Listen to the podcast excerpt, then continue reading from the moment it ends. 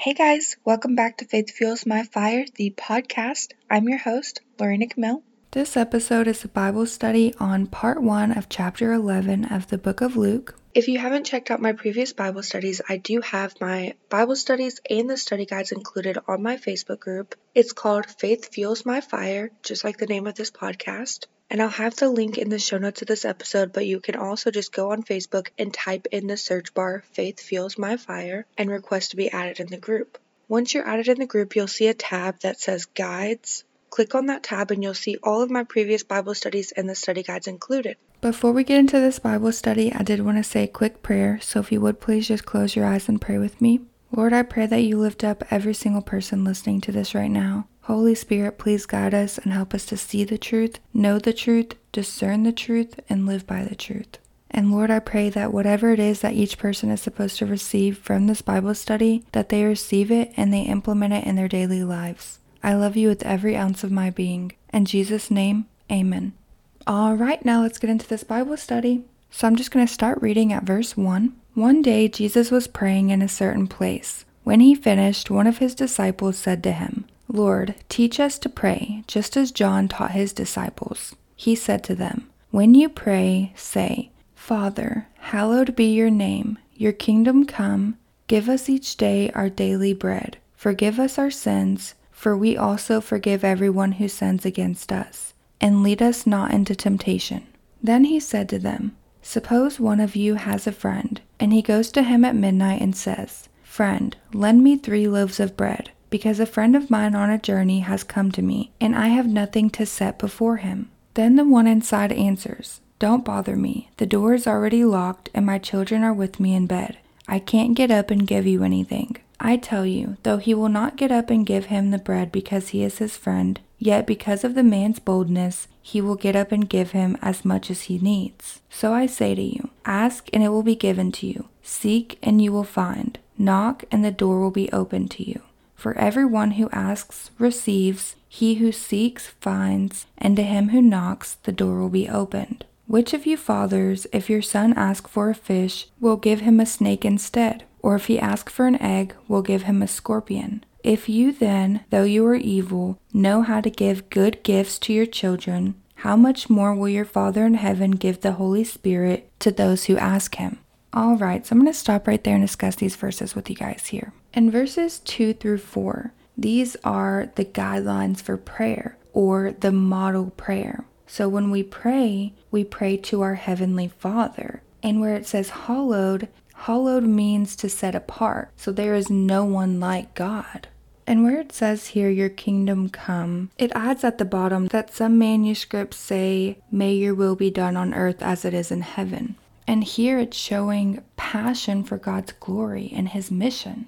In verse 3, we have to bring our needs to God, and not only our needs for food or our daily bread, but also for everything that we need to get through the day for strength, protection, comfort, whatever it is that we need to get through or grow through things, we bring those needs to God.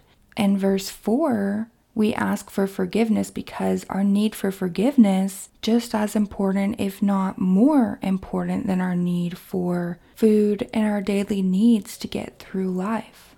And also where it says for we also forgive everyone who sins against us. So, whenever we forgive others, we are forgiven. We can't expect forgiveness if we're not going to forgive other people that have done us wrong. In verses 5 through 8, Back in those days, there was a whole family that would live together in a one room house. And so there was no way for this man to come to the door without disturbing the whole house. In verse 8, where it says, because of the man's boldness. This man was bold to ask shamelessly at midnight for something that he needed for his friend. And this shows that we have to be persistent and passionate whenever we're praying to God the Father. And our persistence is not going to change God, but it changes us and it develops a heart and passion for what God wants. Whenever we're staying persistent and we're constantly asking for the things that we need, that's going to help change us and our hearts and help us to rely on God through every aspect of our life in verses 9 through 13, not only do we need to ask, seek, and knock, but we have to keep asking and keep seeking and keep knocking. And God will always provide for us in His perfect timing. And our Heavenly Father blesses us and gives us the Holy Spirit. And once we have the Holy Spirit, we have the fruit of the Spirit. And when we're letting the Holy Spirit guide us and we're following Jesus, then everything that we ask from God the Father will be to further the calling that's placed on our hearts with being guided by the Holy Spirit, we no longer give in to our sinful nature. And so the things that we're asking God for are things that are going to help us to stay faithful and obedient to the calling that God has placed on our hearts. So I'm going to continue reading at verse 14.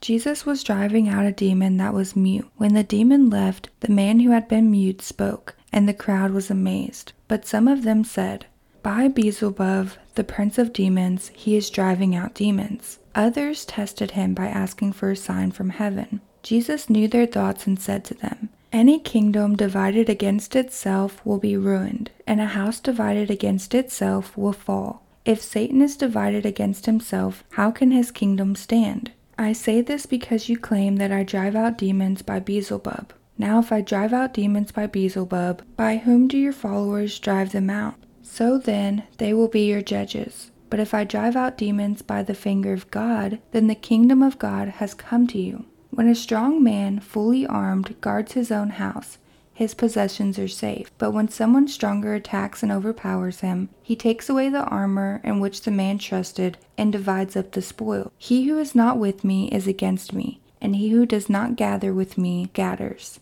When an evil spirit comes out of a man, it goes through arid places seeking rest and does not find it. Then it says, I will return to the house I left. When it arrives, it finds the house swept clean and put in order. Then it goes and takes seven other spirits more wicked than itself, and they go in and live there. And the final condition of that man is worse than the first. As Jesus was saying these things, a woman in the crowd called out, Blessed is the mother who gave you birth and nursed you.